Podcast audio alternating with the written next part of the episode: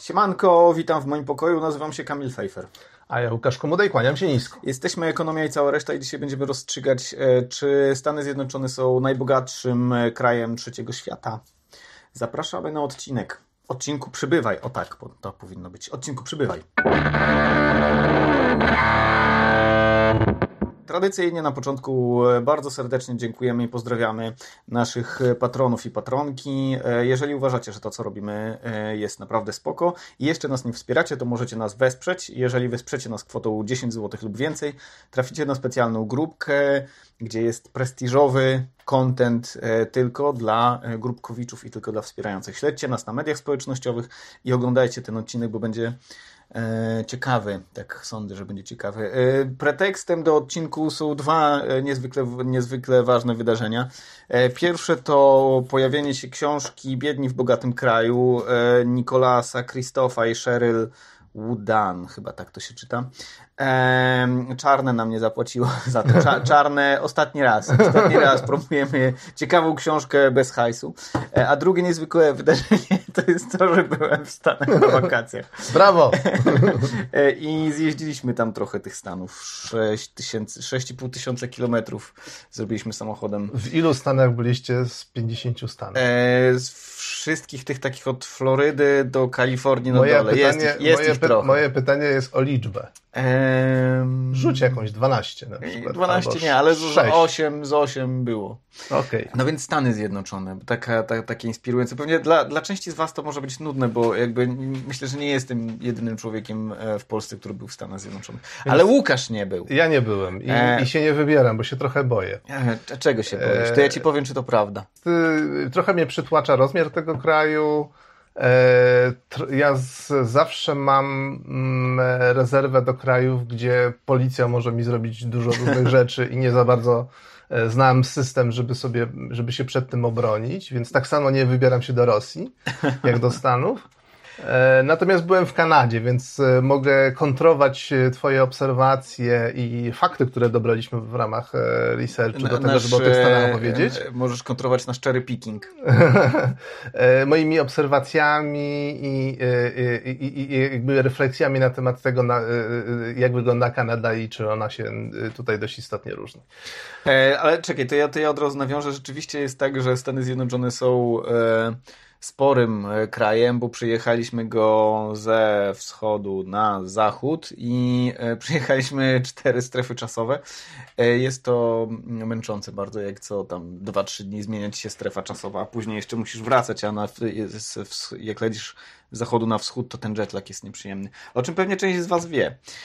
I rzeczywiście jest tak, że no, policja wygląda tam na groźną, ponieważ wiele radiowozów, również tych mniejszych, jest nie, nie tyle opancerzone, co wyposażone w takie zderzaki potężne i wyglądają trochę jak interceptory z e, pierwszego Mad Maxa. widzieliśmy, rzeczywiście widzieliśmy pierwszego dnia już e, pościg, raczej zatrzymanie e, kogoś w pościgu samochodowym. To było strasznie dziwne. Jakby nie, nie zdarza się to często ani w Polsce, ani w Europie, żeby wielosamochodowy pościg z tymi takimi zderzakami. Może specjalnie dla turystów zrobili. Mo, mo, możliwe, możliwe. dobra, taka charakterystyka krajów jako imperium, bo to to. To oczywiście to, o czym mówiłem, czyli e, e, Stany Zjednoczone jako najbogatszy kraj trzeciego świata, to jest to, to po pierwsze bardzo ładnie wygląda w nagłówkach i pewnie e, sporo osób chciało zobaczyć ten filmik, dlatego że tam jest ten ciekawy nagłówek. To nie jest mój koncept.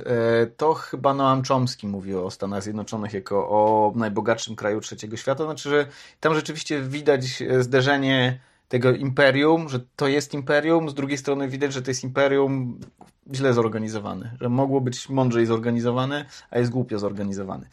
E, no więc, ja, ja wiesz co, ja no. tutaj się wetnę i od razu, od razu e, e, odniosę się do kwestii, co to jest kraj trzeciego świata, bo już nie wszyscy, znaczy używamy a. tego, a nie każdy wie skąd się to wzięło.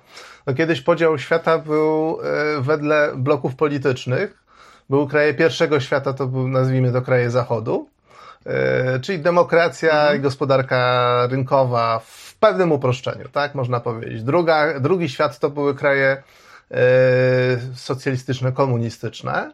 E, to był drugi blok, druga koncepcja zarządzania ludźmi, zasobami itd., tak itd. Tak no i trzeci świat to były te kraje, które nie pasowały ani do jednej, ani do, ani do jednego, ani do drugiego zbioru, głównie kraje postkolonialne. Mm, kraje postkolonialne, kraje afrykańskie. E, Ale też Ameryka Łacińska. W latach 90. kraje trzeciego świata, e, że to, to się stworzył taki synonim właściwie, że to były po prostu kraje bardzo, bardzo, bardzo, bardzo biedne.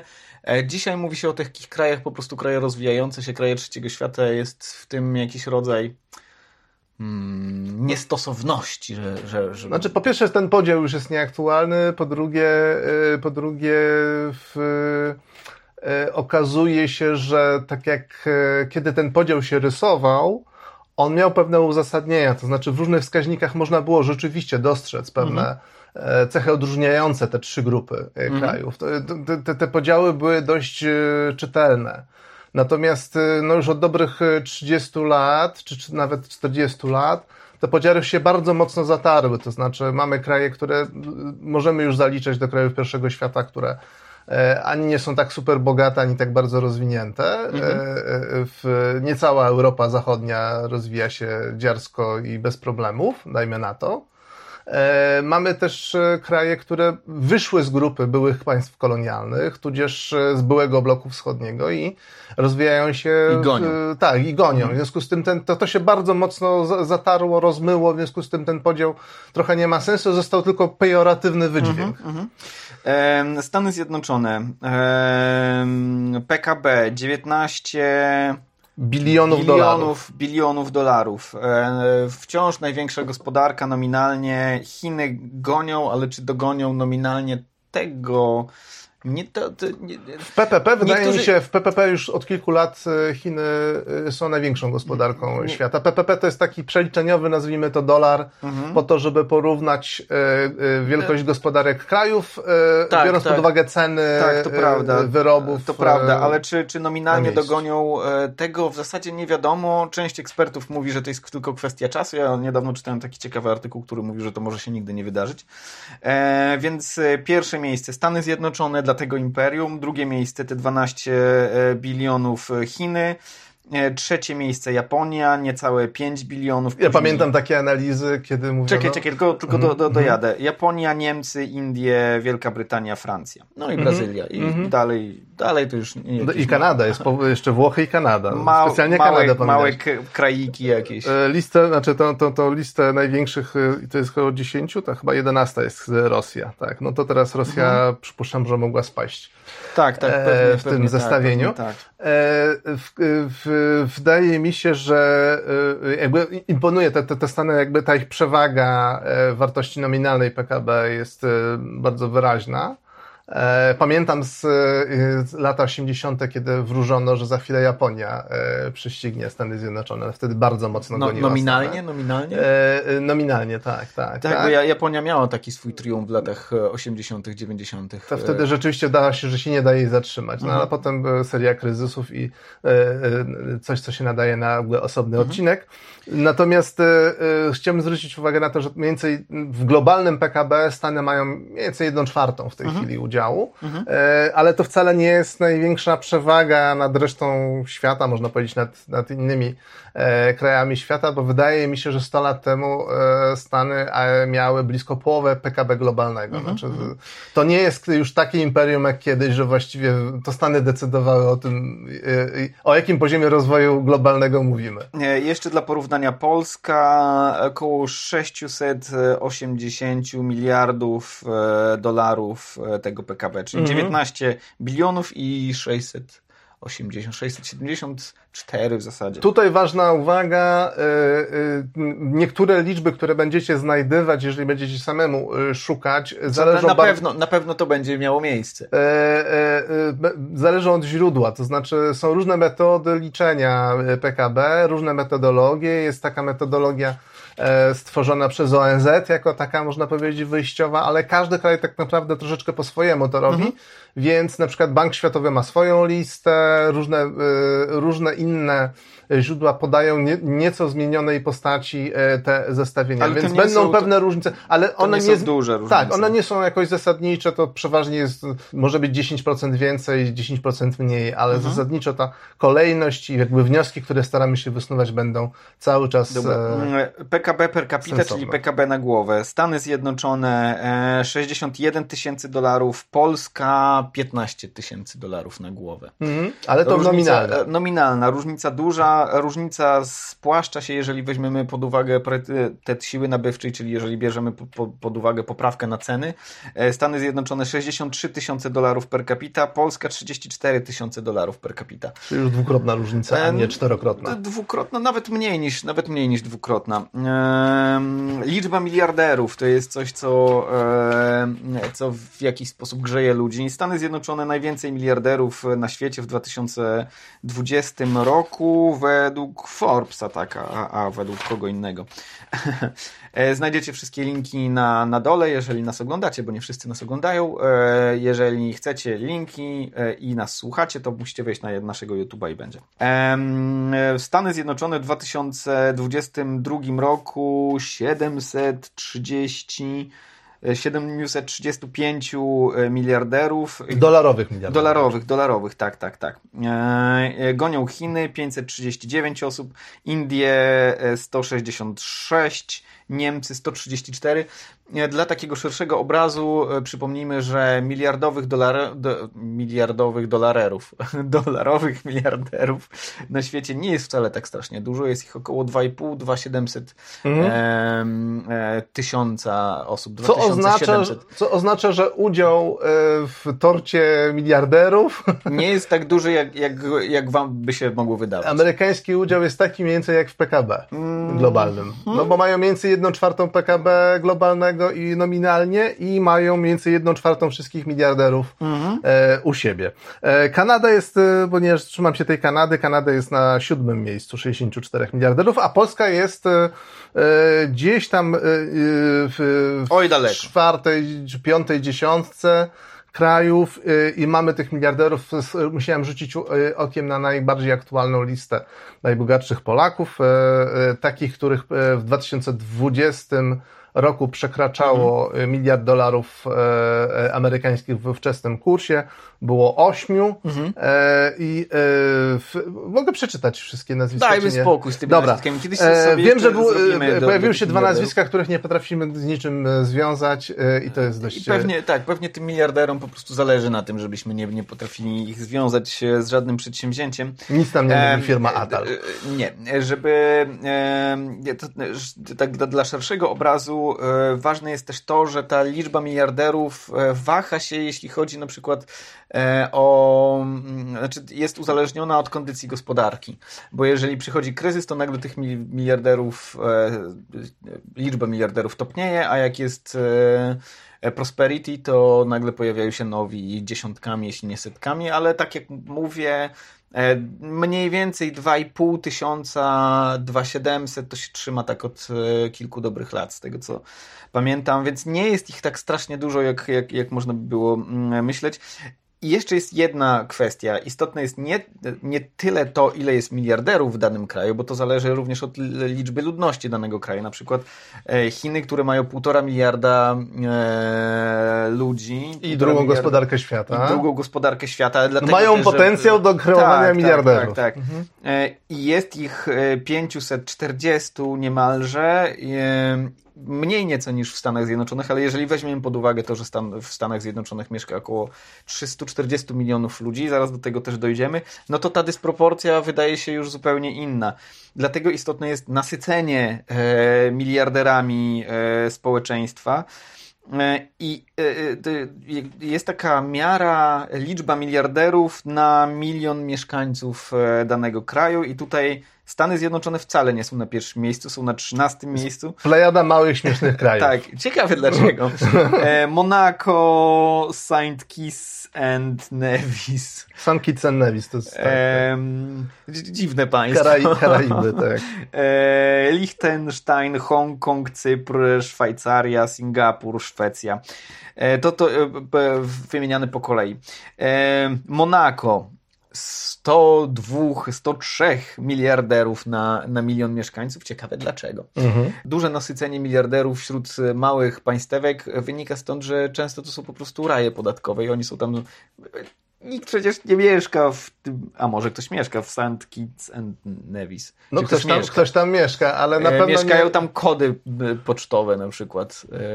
Opłaca się być obywatelem tego kraju, krótko mówiąc, ze e, względów podatkowych. Tak, więc, więc Stany Zjednoczone na, na tym 13 miejscu, ale wciąż, wciąż wysoko. Wciąż wysoko, jakbyśmy usunęli te, te państwa dziwne, no to co Szwecja będzie pierwsza, no tak naprawdę. Szwecja, tak, tak. Bo Szwa no Szwajcaria jest... To jest całkiem zabawne mhm. jednak, bo Szwecję kojarzymy raczej z e, takim taką miejscóweczką, gdzie jest równość, nie?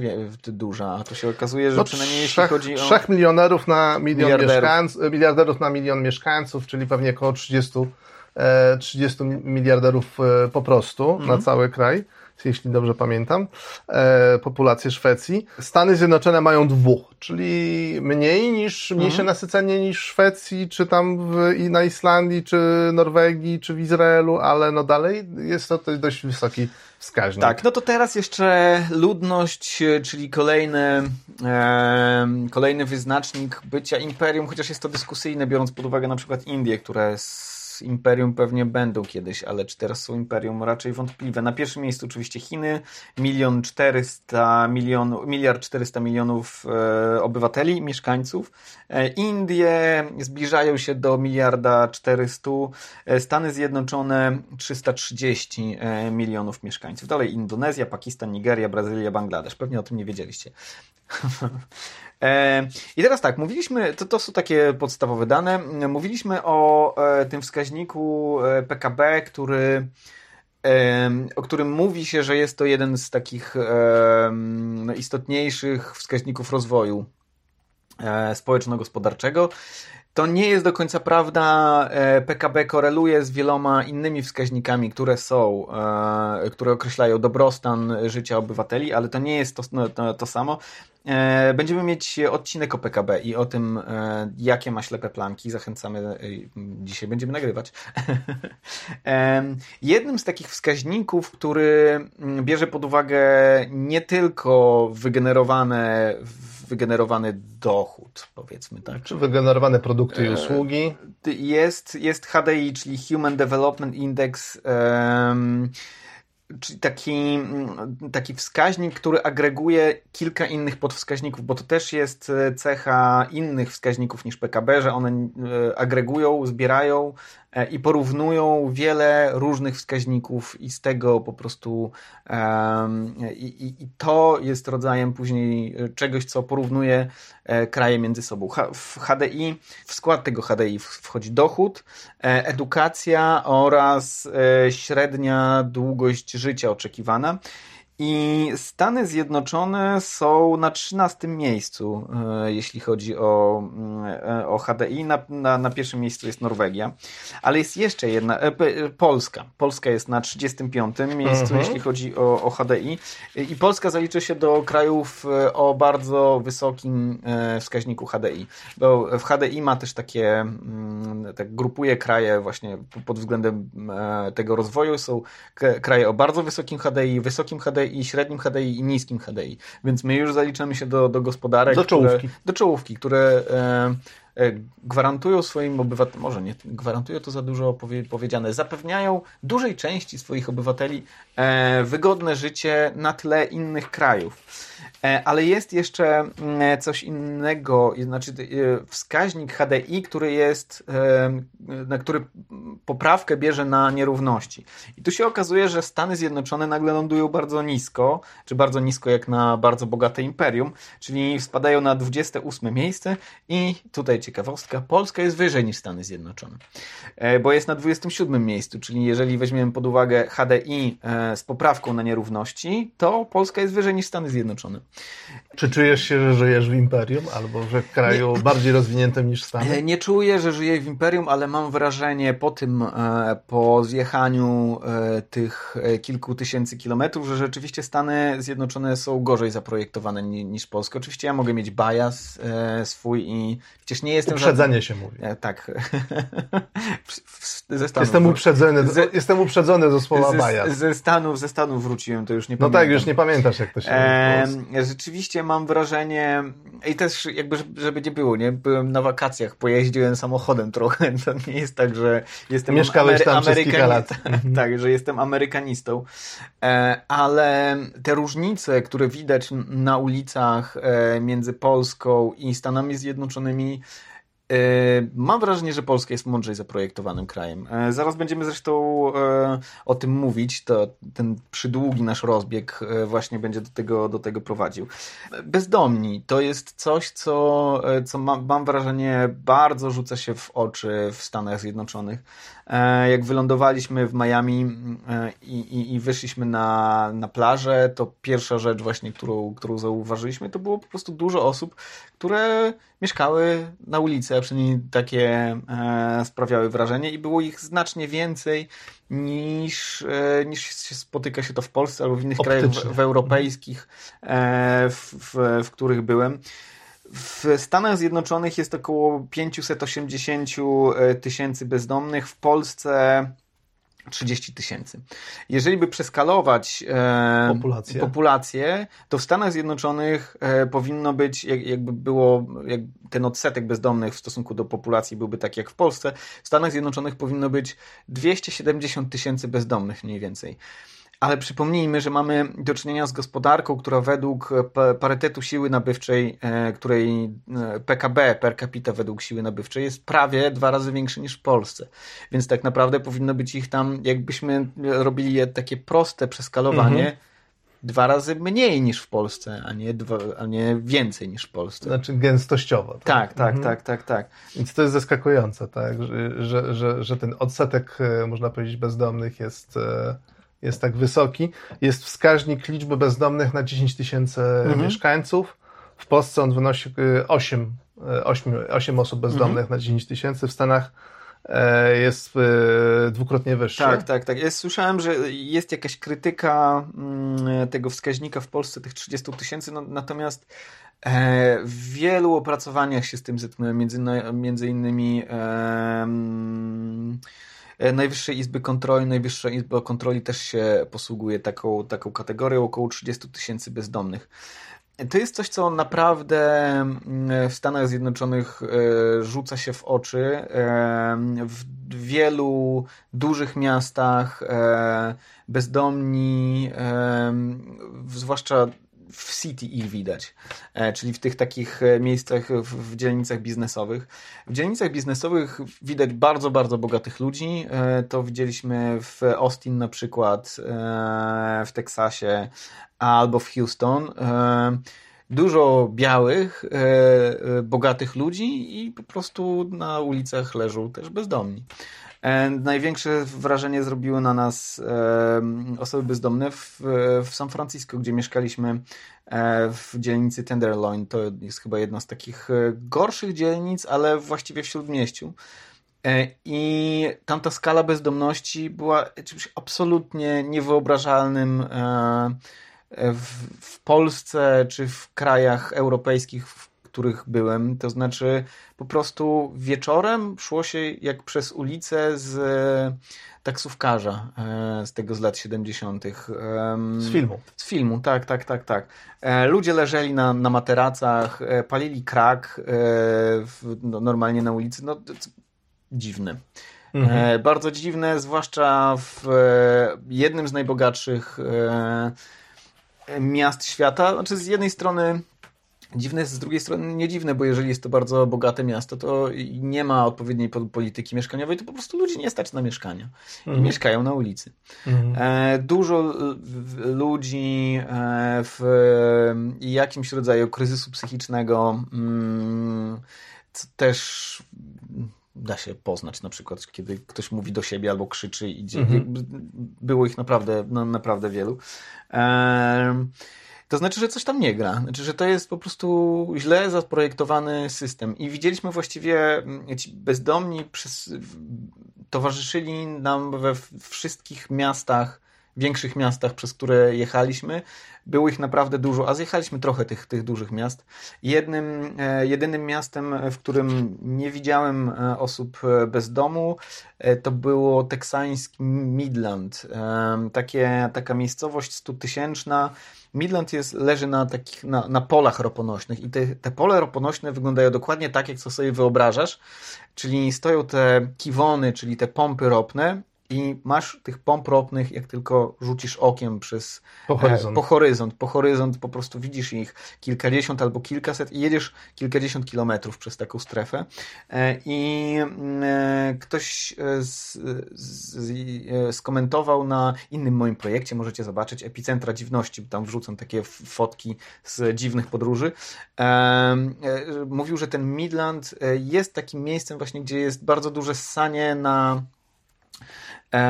na pracowników z uwagi na e, prosperujący e, sektor naftowy. Mhm. Więc możliwe, że właśnie dlatego, um, dlatego tak mało tam było tych bezdomnych. W Midland mieszkał też pierwsze kilka lat życia spędził George W. Bush. Jest tam również jego domek e, taki. Myślałem, że pomnik. Nie, a w sensie ten, dom, jest ten domek zamieniony na coś w rodzaju pomnika, takie muzeum. Skromny domek uroczy, aż nudny. Y, właśnie, biedni, y, y, biedni w bogatym kraju, bo te wszystkie rzeczy, które, mm, na które jakoś tam zwróciłem uwagę, też są w tej książce. Być może zwracałem na to uwagę, bo byłem bardzo świeżo po, po lekturze tej książki. Nicholas Christoph i Cheryl Woodan, czy Woodan piszą, że około 40% Amerykanów nie, dys, nie dysponuje oszczędnościami w wysokości 400 dolarów jak na kraj, um, który jest imperium. Jest zamożny, jest zamożny ma zasoby, tak. No nie jest to wskaźnik, 40%. Który, który świadczy A 400 na, na dolarów to, to, to, nie jest, tak. Y, to nawet nie jest jeden czynsz, tak? Um, oni też piszą o czymś takim jak śmiertelność niemowląt. Śmiertelność niemowląt um, plastuje Stany Zjednoczone w okolicach 30 miejsca na świecie. E, I, I, śmiertelność niemowląt jest istotna, jeśli mówimy o właśnie innych wskaźnikach e, niż PKB.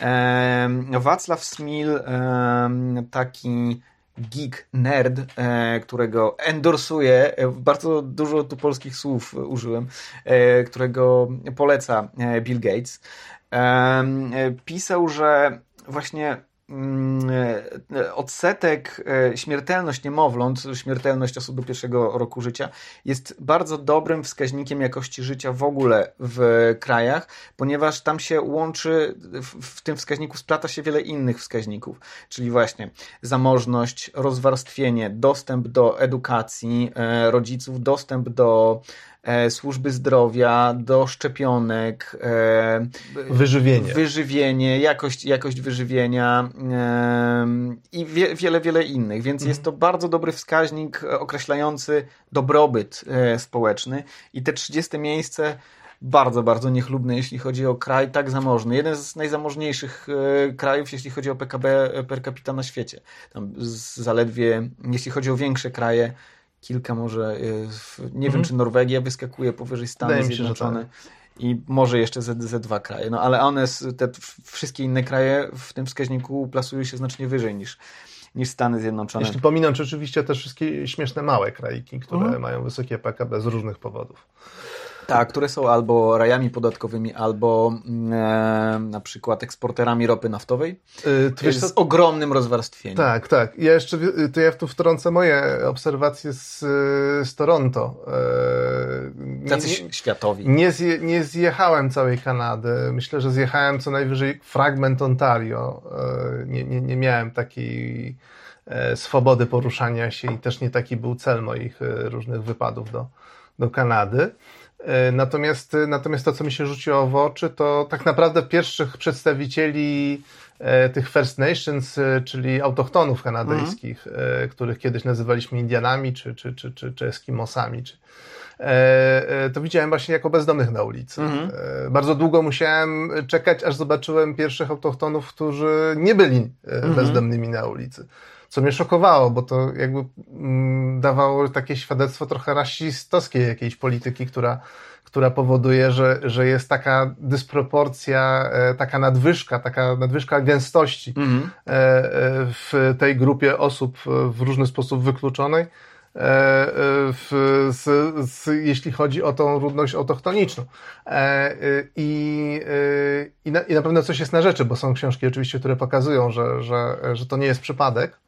E, natomiast no, nie mam poczucia, że w każdej większej miejscowości e, widzi się, widzi się na ulicach leżących bezdomnych. To też może być kwestia oczywiście specyfiki krajowej, ale choćby klimatu. E, jak masz sensie, zimny jak, klimat. Jak jest ciepełko, to. Tak, jak masz zimny klimat, to ludzie ściągają do dużych miast, gdzie jest więcej, yy, można powiedzieć, infrastruktury, gdzie się można ogrzeć na przykład, mm -hmm. tak? gdzie nie cierpisz z zimna. E, to może być też charakterystyka Polski, tak, która też, w której też może być tak, że, że bezdomni ściągają e, do większych mhm. E, miejscowości, gdzie po prostu da się przeżyć. Mhm. Tak? Mhm. W Stanach, szczególnie w południowych Stanach, które ty miałeś okazję zobaczyć, bo jechałeś od Florydy tam tak. w kierunku północno-zachodnim, no ten klimat nie jest tak dotkliwy dla osób, które e, żyją na ulicy, tak? I, e, i to może mieć wpływ na to, na, na, na to, jak to wygląda, na to, jak to wygląda w Kanadzie. A jak, a jak twoje odczucie, czy, czy melting pot jest właśnie pośród tych osób bezdomnych, czy też jest nadwyżka osób niebiałych. To oczywiście, że jest nadwyżka osób niebiałych, ale nadwyżka osób niebiałych jest również, jeśli chodzi o pracę w usługach. W zasadzie obsługiwały nas niemalże tylko osoby niebiałe, Nadwyżka osób białych jest oczywiście w City. Że jeżeli pojedziesz, to na, na miejscu rzeczywiście zoba zobaczysz te dysproporcje. To nie znaczy, że w City były tylko osoby białe, ale była na, na, rzeczywiście duża, duża nad, nadreprezentacja. Właściwie można dojść do wniosku, że dopóki się nie odwiedzi City, że biali w Stanach nie pracują, bo nie ma ich w usługach, nie, nie, nie, nie, nie obsługują cię. Także to, to jest ciekawa, ciekawa rzecz. Warto by było pewnie coś więcej przeczytać na ten temat, zanim się człowiek wypowie, gdzie może być struktura, jak wygląda struktura zatrudnienia białych. No przecież nie wszyscy biali są bogaci. Zresztą o czym pisze, mm, o czym piszą autorzy, autor i autorka biednych w bogatym kraju, bo oni się skupiają na takiej e, na miejscowości, z której wywodzi się ten e, autor, czyli e, Nicolas Christoph. I on pokazuje E, jak biała społeczność e, popada w ruinę przez to, że ta gospodarka e, właściwie państwo nie chroniło e, miejsc pracy mm, e, osób e, z tej białej miejscowości, w jaki sposób oni później, w jaki sposób to bezrobocie takie strukturalne przekłada się na większą przestępczość, na kryzys opioidowy i na coś, co oni nazywają śmierci z rozpaczy, ale to może, może, może jeszcze później o tym, znaczy na pewno o tym później powiemy. A w zasadzie teraz możemy, e, możemy o tym powiedzieć, bo, bo właśnie, bo, bo to jest coś, co, co w Stanach Zjednoczonych wydaje się problemem, czyli praca i to roz, rozwarstwienie wynika, jest funkcją tego, w jaki sposób tam jest zorganizowany rynek pracy. On jest bardzo, bardzo niestabilny, ponieważ w pewnym momencie um, związki zawodowe, po pierwsze osłabły związki zawodowe, e, po drugie wytworzyła się, po drugie e, globalizacja z, z pewnością zaszkodziła miejscom pracy. No, przyzwoite bo... miejsca pracy dla osób nie z, bez wyższego wykształcenia tak. zostały przeniesione za, e, do Chin i tak. do innych krajów. I trzecia, trzecia sprawa to jest e, robotyzacja. I ta robotyzacja nie jest oczywista, bo okazuje się, że robotyzacja nie tyle e, powoduje bezrobocie, e, bo są ciekawe papiery na to, które mówią, że robotyzacja w Stanach Zjednoczonych nie powoduje bezrobocia, mm, ale ona powoduje osłabienie siły negocjacyjnej pracowników, więc oni um, znowu jakby tracą ekonomiczny grunt pod nogami. Um, I on, e, autor opisując um, tą swoją miejscowość Yamhill, mówi o swoim sąsiedzie, właściwie o jego ojcu i, i, o nim samym, czyli jego koledze i o jego dzieciach. Ojciec, który był niepiśmienny, um, ale był weteranem. Mam nadzieję, że nie, nie pokićkałem kilku bohaterów. W, każdym razie, nawet jeżeli pokićkałem, to Polska Szkoła Reportażu, w sensie osoby, które e, rodziły się na początku XX wieku, rzeczywiście doświadczały w Stanach Zjednoczonych bardzo dużego awansu społecznego.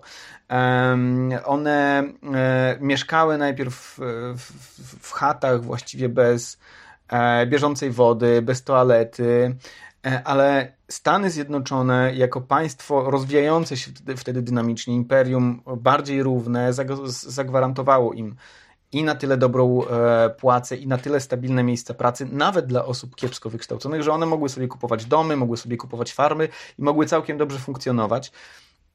Później natomiast, e, właśnie w latach 70., 80., coś się zaczęło psuć, zaczęło się psuć i e, e, siła związków zawodowych słabła, i te miejsca pracy e, odpływały e, za ocean, i dzieci tych osób, które rodziły się w, w okolicach początku XX wieku, e, czy, czy też w, w pierwszej połowie, czy w, tam powiedzmy między pierwszą a drugą wojną światową, i już ich dzieci miały znacznie, znacznie gorzej bo się okazywało, że mm, przy tym samym wykształceniu, albo trochę lepszym niż rodzice, oni nie są w stanie zapewnić e, dobrego, dobrego życia i sobie, i, i swoim rodzinom. To z kolei przekładało się na e, rozpady tych rodzin, a wcześniej osoby, które mm, traciły pracę, popadały w nałogi. E, alkoholizm albo problemy z, z narkotykami. Jeżeli się popada w problemy z narkotykami i alkoholizm, to zwiększa się prawdopodobieństwo depresji, a zresztą z prawdopodobieństwem, e, z depresją masz większe prawdopodobieństwo popłynięcia w stronę używek. To z kolei powodowało, że miałeś mniejsze prawdopodobieństwo znalezienia pracy. Mhm, czyli czym, pętla. Pętla. Przy czym jeżeli w twoim e, otoczeniu i tak nie ma pracy, to i tak masz trudno. Więc to, to wszystko e, tworzyło taki mechanizm, e, że ci ludzie jakby staczali się coraz niżej, niżej, niżej.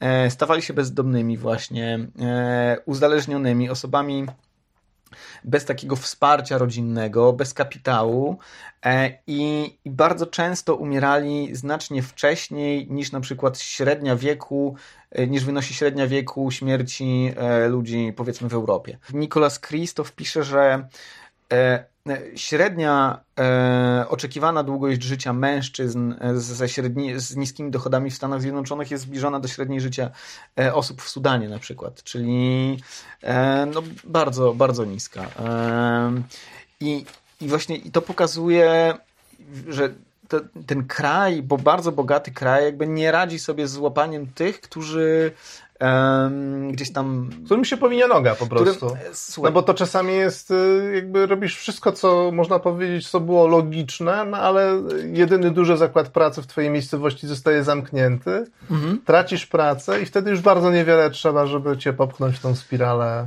rozpaczy. Tak, więc e, nie, masz, nie masz pracy. E, w, wpadasz w, te, w tą jamę, taką czarną dziurę, z której bardzo ciężko jest się wydostać i, i umierasz przedwcześnie. Jest nawet ta, ta, taka kategoria, tak nie wiem, czy, czy powiedziałem, śmierć z rozpaczy mhm. e, socjologiczna. E, i, I te przedwczesne śmierci właśnie są, są e, określane mianem śmierciami z rozpaczy.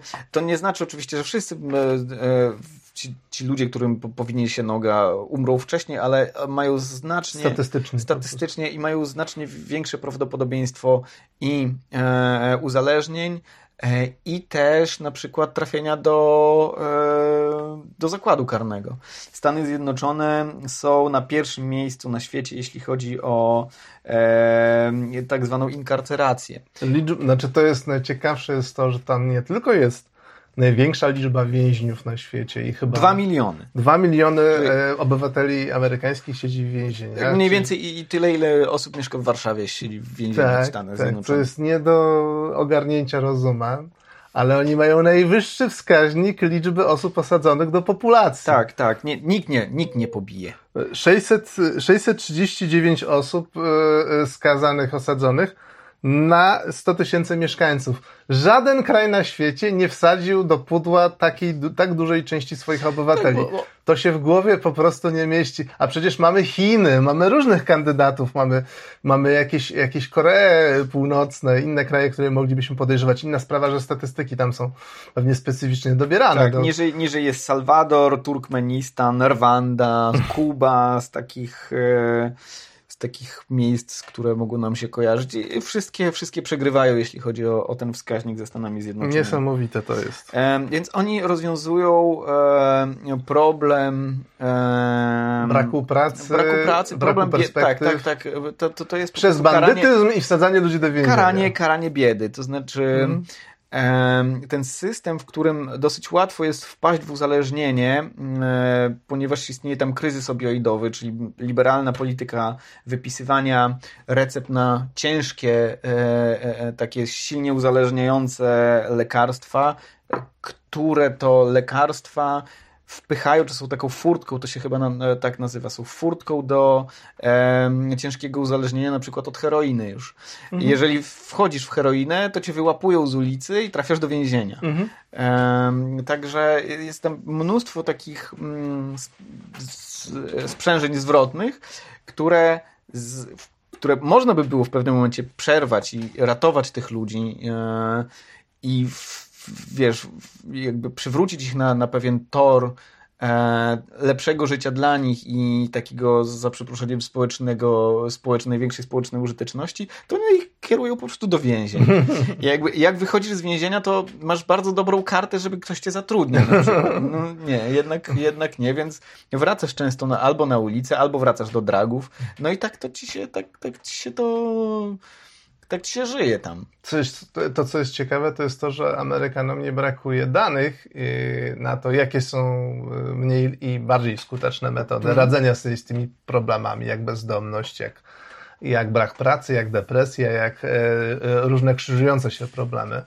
E, ale to, że mają tą wiedzę i tą świadomość, nie znaczy, że zmieniają swoją politykę. Ta polityka pozostaje niezmieniona przez kilka ostatnich prezydentów z grubsza. Em, e, broń, czyli coś, co też się pojawia w kontekście Ameryki. Bardzo często, tak. Bardzo często e, 45 tysięcy osób zabitych e, z broni w 2020. Em, Nie wszyscy zabici, to w sensie część z tych zabitych, e, nawet Większość, większa część, 54%. 54% to są samobójstwa po prostu. Ale też jest tak, że są bada- też na to badania, że mm, obecność e, takiego przedmiotu jak broń zwiększa prawdopodobieństwo samobójstwa. 1%, 1% zgonów z broni palnej to e, postrzelenia czy zastrzelenia się niechcąc. Mhm. E, jeszcze, jeszcze, jedna, Ups. e, jeszcze jedna interesująca rzecz, mianowicie to, że mm, broń zazwyczaj nie służy do tego, żeby zabijać bad guys. E, broń e, najczęściej jest używana i najczęściej e, ofiarami postrzałów padają osoby z otoczenia bliskiego, albo rodzina podczas kłótni, albo znajomi podczas kłótni. I żeby było śmieszne, pamiętam też takie badania, które mówiły o tym, że osoby z bronią wcale nie mają mniejszego prawdopodobieństwa bycia postrzelonymi, czyli osoby, które mają przy sobie broń, ale większe e, prawdopodobieństwa e, bycia postrzelonymi, a to dlatego, że ta broń daje ci złudną E, tak, tak, no, no, w zasadzie złudną. E, złudne po, poczucie bezpieczeństwa. E, czyli jeżeli masz przy sobie broń, no to możesz eskalować konflikt zamiast go wyciszyć albo ewentualnie uciec. I jeszcze druga sprawa, poza eskalacją konfliktów, jest to, że chodzisz do bardziej niebezpiecznych dzielnic, ponieważ masz złudne poczucie, że ta broń daje ci, wiesz, że ta broń jest dla ciebie tarczą, a to się okazuje, że to tak nie działa, że Poza działa zupełnie odwrotnie. Myślę, że jest wiele różnych mechanizmów, na przykład jak jesteś e, złoczyńcą e, e, i masz świadomość, że ta twoja ofiara, albo wręcz pewny, że twoja ofiara ma broń, no to musisz od razu zacząć z grubej rury, dlatego że, że żeby twoi, twoje występek się powiódł, musisz tą osobę steroryzować, e, e, obezwładnić i tak dalej. Bardzo łatwo wtedy o e, taki rozwój w- Mhm. sytuacji, w której niestety faktycznie strzał zostaje oddany. Tak, ten- w jedną czy w drugą stronę. E, Pogadałem sobie nawet z człowiekiem z, e, z Teksasu w sklepie z bronią, no bo dla Europejczyka sklep z bronią, gdzie masz, wiesz, te gabloty z e, giwerami, to nie jest e, nic takiego, e, nie, nie jest częsty widok. On mówi, że ma, e, że, miał u siebie 300 e, sztuk broni, to znaczy, że on posiada 300 sztuk broni, jest po prostu pasjonatem. E, mówi, że rzeczywiście w Teksasie, jeżeli wejdziesz komuś na, na posesję, to jest normalna sprawa, że możecie zastrzelić. E, każdy w Teksasie, on tak mówi, każdy w Teksasie w zasadzie trzyma broń w samochodzie. E, widzieliśmy też parę osób, które miało broń przy sobie, ale co, co śmieszne, akurat Teksas nie należy do stanów, gdzie jest największy odsetek osób, które są zabijane. Nie wiem, z czego to wynika. Być może z niewielkiego Y, niewielkiej gęstości zaludnienia Teksasu, bo rzeczywiście Teksas to jest tak, że jedziesz przez te bezdroża, jedziesz, jedziesz i znaczy nie są bezdroża, droża, ale przez pustkowia. A co to ma do rzeczy? No, wydaje, no jakby jeżeli masz... No to ludzie mieszkają w, dużych, w dużych skupiskach. Jeżeli masz większą e, gęstość zaludnienia, no to ale też są te, wiesz, rzadko rozrzucone domki. Jeżeli masz większą gęstość zaludnienia, no to masz większą częstotliwość spotykania się ludzi. Jeżeli masz większą częstotliwość spotykania się ludzi, to pewnie częściej się... Ale to jest tylko hipoteza. Nie wiem, czy, czy tak jest. Sąsiednia... Um, czekaj... LA, to co to będzie... Louisiana, Louisiana, y, Mississippi tak, i Wyoming tak, tak, mają naj, największy wskaźnik. Właśnie, i tam, tam też jest sporo broni. I, i, i tam już nie działa to. Um, tak, no jest to coś bardzo ciekawego dla, dla Europejczyka. On z kolei mówił, mm, że bardzo dziwnie by się czuł, jakby nie mógł mieć broni przy sobie. Mówi, że Polska jest generalnie bezpiecznym krajem, gdzie jest 38 milionów ludzi, e, a mm, e, zabójstw jest około 600-700. Mówi, że bardzo dziwny, więc nie ma potrzeby e, posiadania broni. Oczywiście to nie, nie był rodzaj tyrady, tam teksański chłopie, co ty tam wiesz, tylko taka wymiana ciekawostek. Mhm. No i on mówi, że bardzo ciekawy, bardzo dziwny, czułby się nagi bez broni. Mm. Kwestia przyzwyczajenia, tak, kwestia tak, wyrastania tak. w pewnej kulturze, jakby mm. trudno z tym dyskutować. Ja, moje wrażenia znaczy z Kanady były takie, że ja tam nie miałem poczucia, że, że znaczy Kanada ma, jeśli chodzi o liczbę broni, e, posiadanych przez obywateli mm. kanadyjskich, ona bardzo nie odstaje od Ameryki. Mm. To jest ciekawe. E, natomiast tam chyba faktycznie duża część broni służy do polowań. Tam mm. bardzo dużo ludzi poluje. Kanada ogromny kraj, jedna dziesiąta populacji Stanów Zjednoczonych, więc y, jest gdzie polować i jest to popularne hobby w Stanach też oczywiście. Tak, ale zresztą ten, ten gość też mówił, że, że używa broni głównie do polowania. I y, natomiast w tych miastach, gdzie, gdzie byłem, nie widziałem, y, znaczy prawo kanadyjskie oczywiście też jest, też jest inne niż, y, niż prawa poszczególnych stanów y, amerykańskich, gdzie wręcz eksponuje się, mhm. gdzie jest element kultury i tak dalej. Kanada jest inna po prostu. E, więc nie ma ostentacji. Ja nie miałem poczucia, że chyba nie widziałem nigdy broni u kogoś innego niż e, oficer policji. Mhm. Więc to było takie ciekawe, e, ciekawa obserwacja, że jestem w kraju, który ma taką gęstość nasycania bronią jak, podobną jak Stany Zjednoczone, a jakby nie, nie widzę tej broni. To, mhm. to chyba dobrze. To chyba dobrze. To jest w ogóle, to, tak, to jest bardzo ciekawa sprawa, warto by było się temu przyjrzeć. To znaczy, dlaczego w Stanach Zjednoczonych e, ten odsetek e, śmierci z broni jest tak duży, a jest duży w porównaniu do, do, do innych krajów, a nie jest jedynym krajem, który ma um, łatwy dostęp do broni. Być może to jest polityka tego właśnie, um, różnica w politykach odnosząca się do tego, je, czy możesz przy sobie nosić broń. To jest, y, to jest myślę, że bardzo, to jest temat na osobny odcinek tak, tak, ewidencji, tak, tak, tak, dlatego, że na przykład y, iż procedura nabycia broni, jak szybko możesz tą broń nabyć, mhm. jaki rodzaj broni możesz nabyć i jakie są procedury, czyli czy musisz przejść test, czy musisz przejść kurs, czy jest jakiś screening, jeśli chodzi o osoby z chorobami psychicznymi, mhm. którym się tej broni nie wydaje i tak dalej, i tak dalej, i tak dalej. To wszystko ma znaczenie, a Ameryka można powiedzieć jest takim naturalnym eksperymentem, bo tam co stan to inne regulacje, więc można porównywać skuteczność tych regulacji. Z drugiej, strony, z drugiej strony w kraju, w stanie, e, stan, który ma bardziej restrykcyjne prawo e, do posiadania broni, e, czasami sąsiaduje ze stanem, w którym jest mniej restrykcyjne prawo do posiadania broni, więc, więc możesz pojechać ona przepływa, Ona przepływa, ale trzeba pamiętać, że tak jak sam powiedziałeś, to jest ogromny kraj. Hmm? I pytanie, czy jesteś aż tak zmotywowany, żeby jechać 6 godzin samochodem Tak, w jedną stronę, prawda. żeby kupić rewolwer. No jeżeli jesteś, jeżeli tak bardzo ci jest on potrzebny, pe- to ten wysiłek wykonasz. Na pewno Natomiast- statystycznie ma, ma to znaczenie, to znaczy ograniczenie, e, bardziej restrykcyjna polityka na pewno zmniejsza prawdopodobieństwo tego, że część osób nabędzie broń. Mhm. Osoby bardzo zmotywowane Zawsze sobie za, znajdą zawsze, sposób. zawsze to zrobią, ale y, osoby niezmotywowane e, tego nie zrobią. Mhm. To, co się rzuca w oczy, jeśli chodzi o, o, o Stany Zjednoczone, e, to z e, czym się one on nam ostatnio coraz bardziej kojarzą, to masowe strzelaniny Mhm. i strzeliny w miejscach e, publicznych, gdzie ktoś w szkołach.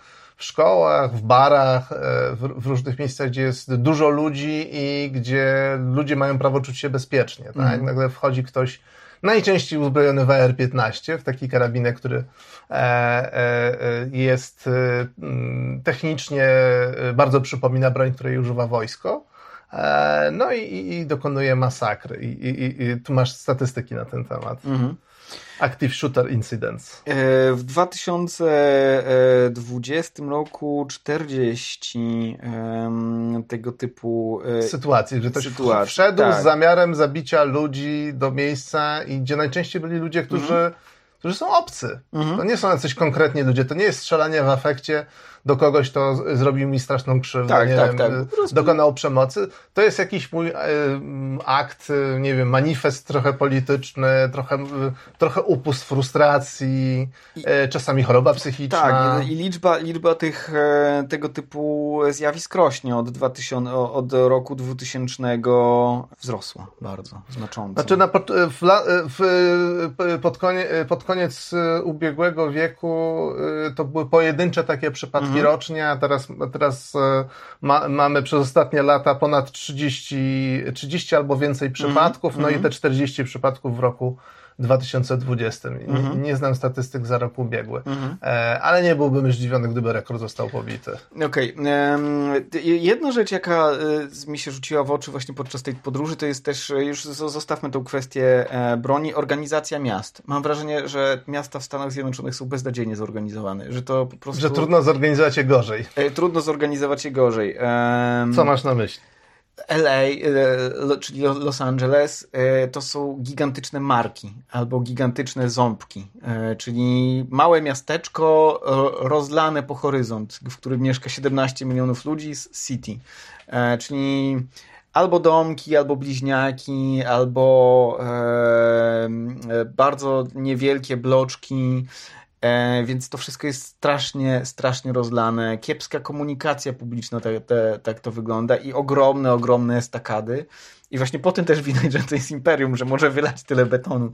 Więc jakby dostanie się z jednego punktu do drugiego zajmuje mnóstwo, mnóstwo czasu. Ludzie właściwie w Kalifornii, czyli w Los Angeles i w San Francisco e, ludzie chodzą po chodnikach, ale na Florydzie... To są chodniki tam przynajmniej, co Na- nie jest wcale tak, tak, tak. doświadczeniem większości Amerykanów, bo mieszkają bardzo często w miasteczkach. To też moja obserwacja z Kanady, że, Mhm. że możesz wylądować w miasteczku, czy- nawet mieście, które ma załóżmy o 50 czy 100 tysięcy mieszkańców i musisz mieć samochód, bo tam nie ma chodników. Tak. Także nie dojdziesz, do, abstrahując do tego, że sklepu masz najbliższego 5 kilometrów, to nie ma jak do niego dotrzeć, bo nie ma chodników. Tak, te, te malutkie, ma, malutkie miejscowości są super urocze i akurat tam są chodniki, ale e, w takich większych miastach, e, zwłaszcza właśnie na Florydzie, e, czy też w Teksasie, w, w Alabamie, to jest tak, że właściwie te cho- chodniki są w zaniku pewnym, e, że jakby one są niepotrzebne też, to są w zaniku. Jak chcesz przejść przez, na, na drugą stronę ulicy, to musisz naprawdę się na, na tych światłach naczekać, bo w zasadzie ta partia samochodziarzy wygrywa. E, Blachosmrody, blachosmrody wszędzie. E, absolutnie dziwaczny sposób przemieszczania się. Mm, Były miasta. To prawda, że na Florydzie jest bardzo gorąco, więc to może nie zachęca też ludzi do, do spacerowania. Z drugiej strony w Madrycie też jest gorąco i ludzie spa- spacerują. Były miasta, gdzie naprawdę trudno było kogokolwiek na chodniku dos- dostrzec. Były jakieś tam te chodniczki takie malutkie, ale były Nie, ludzie jeżdżą pick-upami głównie, tymi idiotycznie wielkimi, gigantycznymi pick-upami. E, bardzo, bardzo śmieszna scena, którą widzieliśmy w jednej z takich e, bogatszych, niewielkich miejscowości na Florydzie. Jechaliśmy nad brzegiem e, oceanu i ludzie mieli do przejścia właściwie ulicę i kawałeczek, żeby zobaczyć zachód słońca. I co robili?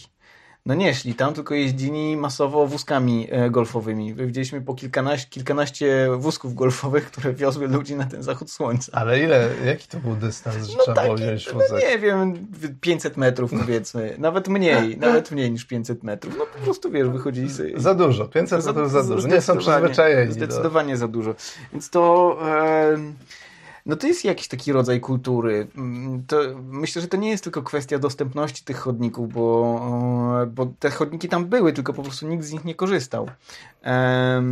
Nie wiem, czy, czy na Florydzie e, chodzenie jest jakimś rodzajem frajerstwa. Jeżeli e, mieszkacie na Florydzie albo e, byliście tam dłużej, to możecie nam napisać, czy, czy Wiesz, chodników, tylko frajerzy korzystają. Z chodników może nie korzystają, dlatego że no, dowolna rzecz, po, do, do, po którą miałbyś się udać, czy znajomy, czy kościół, czy sklep, E, czy jakiś punkt usługowy, wszystko jest 5-10 kilometrów od e, miejsca, w którym jesteś. No właśnie. To, to jest tak. dystans, który po prostu raczej już nie jest do, do pokonania tak, pieszo. i to jest, i to jest, właśnie, i, i, to jest właśnie jeszcze jedna e, kwestia tych organizacji miasta. Nie, nie ma tak, że jak u nas wyjdziesz do osiedlowego sklepiku albo masz co jakiś czas jakieś dyskonty, do których po prostu pójdziesz z buta gdziekolwiek właściwie mieszkasz.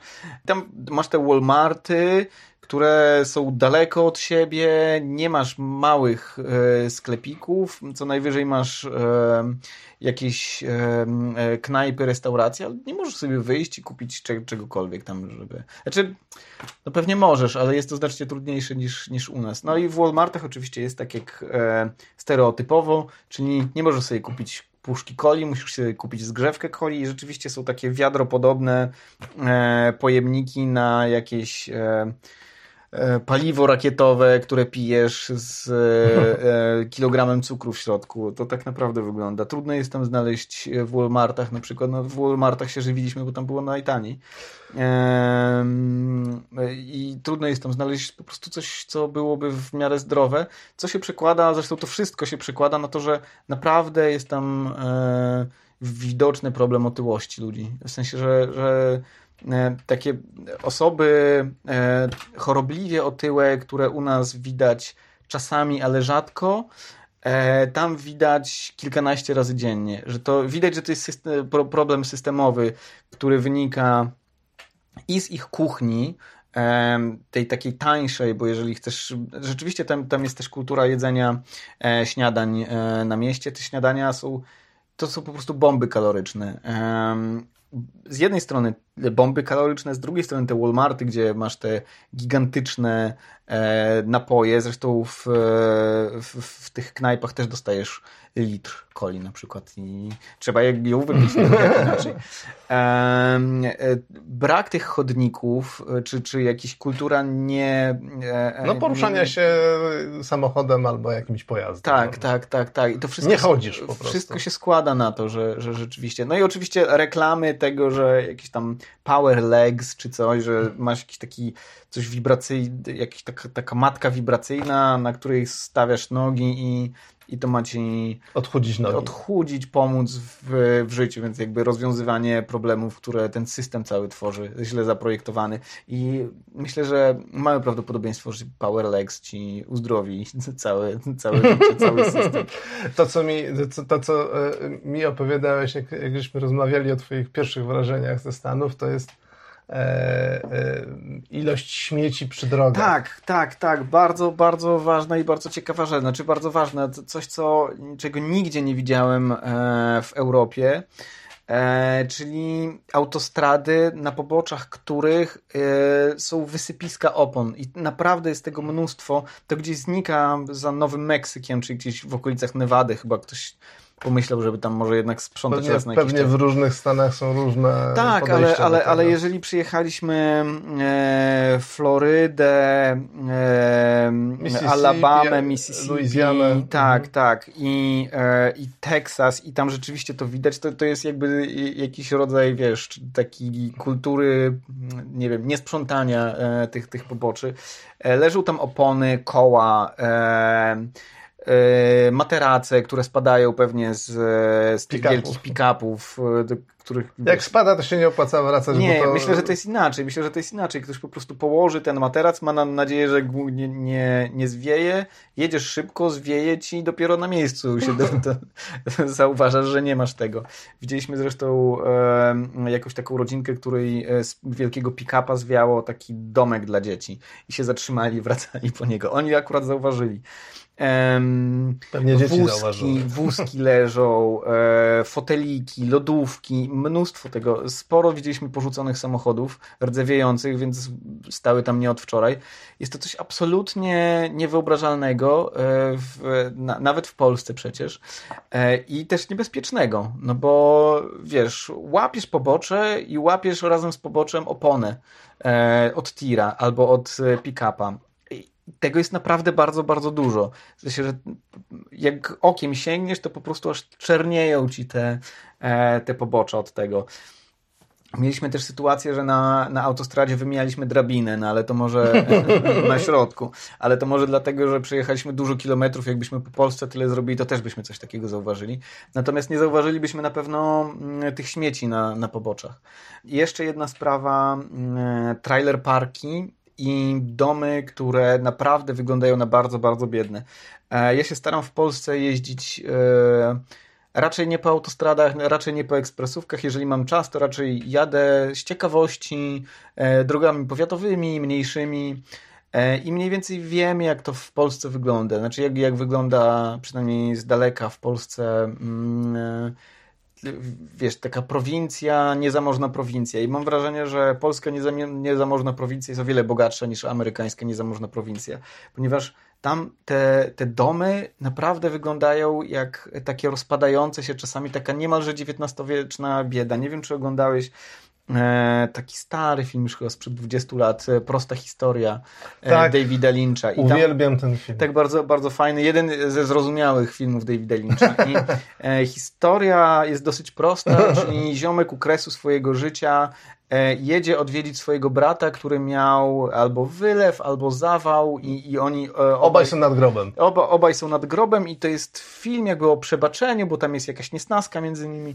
W każdym razie na końcu tego filmu on dojeżdża do takiej chałupy, która jest czymś między domem, chlewem a, a stodołą i rzeczywiście takich domków pokrytych gdzieś w lasach, w których widać, że ktoś mieszka, jest naprawdę dużo. Są też te trailer parki słynne, czyli ludzie mieszkający masowo w przyczepach. Jest bardzo dużo domów właśnie na granicy rozpadu i to jest takie wiesz, w bogatym kraju nie powinno być takich miejsc, nie? Albo powinno być ich bardzo mało, a tam to jest coś, co jak się zjedzie z autostrad, jak się, jak się jedzie autostradą, to w zasadzie niczego nie widać. Ale jeżeli się zjedzie z, tych, z tych autostrad, to widać tego naprawdę mnóstwo. Naprawdę bardzo, bardzo dużo e, trailer parków, rozpadających się domów, domów, gdzie masz w krzakach porzucone samochody sprzed 40 lat. E, no, no robi to y, wrażenie e, kultury bardzo odległej od naszej, zwłaszcza na przykład Nowy Meksyk, e, w którym jest Roswell. Bardzo polecam, jeżeli ktoś by chciał zobaczyć, e, się przekonać, czy tam naprawdę wylądowało UFO, to, to zachęcam, zachęcam. Piękna, piękne muzeum jest. Nowy Meksyk wygląda jak, jak biedne obszary Grecji. Czyli tam naprawdę jest bardzo, bardzo biednie. I część z tych obszarów jest po prostu dwujęzyczna, jako że, że to oni graniczą z, z Meksykiem, więc jest to też rodzaj takiej hipokryzji, e, ponieważ Stany Zjednoczone korzystają z meksykańskiej siły roboczej. Ma, tam istnieją te instytucje dwujęzyczności, czyli reklamy w, w, w ichniejszym języku, nie wiem, programy radiowe i tak po dalej. Po, po, po, hiszpańsku, po hiszpańsku. I, I, też ludzie mówią w mieszanku hiszpańskiego i angielskiego. i widać tam e, to, te, te, też tę te, te biedę, nie? że to jest coś takiego, czego w tej skali się nie spodziewasz w, w bardzo zamożnym kraju. Mhm. Wiesz co, ostatnia rzecz, bo już y, będziemy powoli kończyć. E, jak byłem w e, Toronto, to stojąc w korku wiozła nas nasza znajoma i jechaliśmy po takiej estakadzie, której 6 albo 8 pasów było w każdą stronę i yy, był straszny korek i widzieliśmy yy, fragment takiej jakiegoś wiaduktu obok nas, gdzie ewidentnie było widać, że to się rozpada w mm. ogóle. Można powiedzieć, na naszych oczach widać było, że ten beton jest tam pokruszony, że mm, brakowało dużego fragmentu, więc to musiało gdzieś spaść. E, no i się tak pytaliśmy o to, czy to nie jest czas na remont może, czy coś. E, I nasza, nasza gospodyni e, e, z pochodzenia Polka, ale mieszkająca tam praktycznie całe swoje dorosłe życie, mówiła, że mm, właściwie jest to nie do zrobienia, dlatego że to jest tak, tak ważny węzłowy fragment infrastruktury, że to by oznaczało paraliż całego Aha. miasta albo dużej części największego miasta w Kanadzie, na co się nikt nie zgodzi, bo każdy, kto by to zarządził, zostałby rozszarpany przez, e, e, przez głosujących tak, na najbliższych wyborach. Ludzie by po prostu go wynieśli pewnie z jego biura. Więc nikt się nie zdecyduje, żeby to robić. No, no więc co? No, od czasu do czasu duży fragment betonu spada, czasami kogoś zabije, czasami nie, ale wszyscy się z tym godzą. Znaczy wszyscy uznali, że nie da się tego po prostu zrobić. I tak będzie, aż któryś z tych wiaduktów po prostu się zawali i będzie ten korek tak czy inaczej, tak? Natomiast wcześniej nikt żadnego remontu nie zarządzi, dopóki się to nie zawali. Demokracja e, Rules. Nie, nie, nie, nie, najlepszy system, acz nie wymyślono e, i tak dalej. Dobra, to może jeszcze... Czy twoje wrażenia z, z infrastruktury są podobne? E, czy, nie, czy, do koń, nie, nie, do nie końca, widziałeś nie takich końca. rozpadających się mostów? Właśnie mhm. chciałem tak e, na, na koniec e, odrobinę... Um, miodu do tej beczki dziegciu.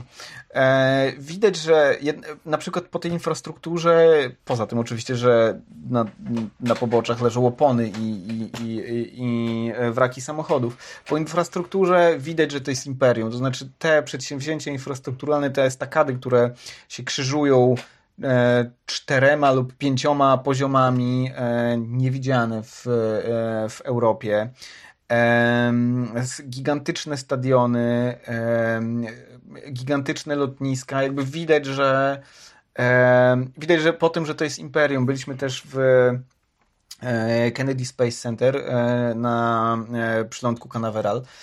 Widzieliśmy zresztą start rakiety i to akurat w okolicach rocznicy startu Apollo 11. Piękne wrażenia. I tam widzieliśmy Saturna 5, czyli ten, to, to, to, to, tą rakietę, która, właściwie makietę rakiety, która poniosła ludzi na Księżyc. Gigant, po prostu gigant. Jak, tak jakbyś sobie wyobraził warszawskie Intrako, pewnie większość z Was jest z Warszawy. E, jak kiedyś porównywałem, to Saturn 5 był jeszcze wyższy od Intraku i sobie wyobraź, te, tego giganta, przy którym stoisz, on średnicę mniej więcej ma autobusu, że to leci w kosmos. I e, trzech małych ludzików trzech na całym czubku musi wynieść. Tak, tak, tak, tak, tak. I po tym też widać, że to jest imperium, że ono jest w stanie wygenerować takie projekty e, globalne, o, o globalnym zasięgu, o globalnym, ładnie e, powiedzmy, impakcie, przy projekcie Apollo w szczytowym momencie pracowało 370 tysięcy ludzi, więc e, sporo. Więc są tam elementy, które ewidentnie e, pokazują, że jest to e, państwo zdolne do zmobilizowania niesamowitych tak, tak zasobów tak, tak, i tak. budowania niesamowitych pomników swojej wielkości. Dokładnie, mhm. dokładnie tak. I e, bardzo ładnie o nich opowiada też, bo by, jakbyśmy w tych, w, byliśmy w kilku, w kilku muzeach, to oni mają naprawdę bardzo dobry bardzo dobrą zdolność story, storytellingu, dla, dla tego Netflix e, mamy ze Stanów Zjednoczonych pewnie, a nie z, nie wiem, z Czech. E, I jeszcze może jedna sprawa, o której, na którą zwrócił nam uwagę Tomasz Habik z naszej grupy. Mówił, że mm, takie przestrzenie parków narodowych są tam bardzo dobrze zadbane. Rzeczywiście, to jest coś, E, bardzo fajnie zorganizowanego. E, nieprzesadnie drogie, e, czyste, z dobrą infrastrukturą, dostępne.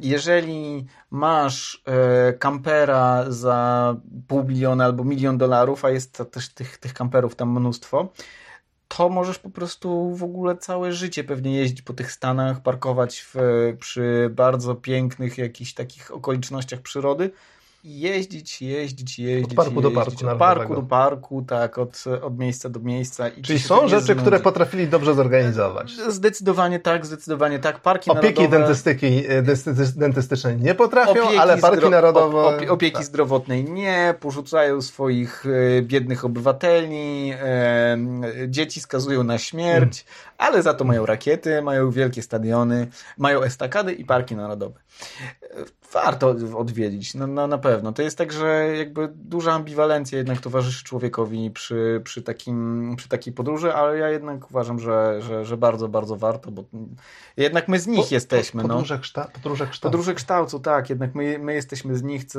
popkultura i, i wiele tropów, które sobie opowiadamy e, jest właśnie stamtąd i dobrze też to zobaczyć. I wszystko wygląda tam poza może tym zoomem na osoby bezdomne i bardzo, bardzo biedne, e, to bardzo wiele rzeczy wygląda tam w, tak dokładnie jak tak, tak, jak e, na, na różnych filmach, filmach drogi na przykład, bo my zrobiliśmy bardzo dużo kilometrów. Się trochę rozgadaliśmy, e, ale no ciekawy temat. Może będę wrzucał, może wrzucę parę zdjęć z tego. Parę zdjęć, tak, z, z tą rakietę Saturn, jakbyś miał to użyć. Tak, tak, wrzucę, dobrze. I e, Roswell Roswell, tak. Też. Plastikowe muzeum wspaniałe. E, tandety. E, wspaniałe, wspaniałe. Przypomina nieco e, jak się nazywa ta miejscowość, gdzie jest ten e, w Polsce największy kościół, który wygląda jak rakieta? Jak Łag, Łagiewni... Nie, Licheń. Licheń. Tak, tak. Wygląda jak Licheń, tylko poświęcony innemu bóstwu. e, dziękujemy bardzo. E, trochę przydługawy odcinek, ale mamy nadzieję, że bawiliście się tak dobrze. Chcieliśmy się podzielić wrażeniami z wakacji. Tak, tak, tak. W następnym, w następnym odcinku opowiem o, o, o Kaszubach i, ko, i Kociewiu. Ja chyba pojadę jeszcze rowerkiem w Bory Tucholskie, także kolejny odcinek też będzie, będzie, będzie o czym gadać. O dziwach z Borów Tucholskich. E, trzymajcie się, jeżeli Wam się podobało, łapka w górę, e, dajcie suba e, i możecie nas wesprzeć na Patronajcie również. Dziękujemy za Dzięki. uwagę, do zobaczenia i do usłyszenia. Trzymajcie się.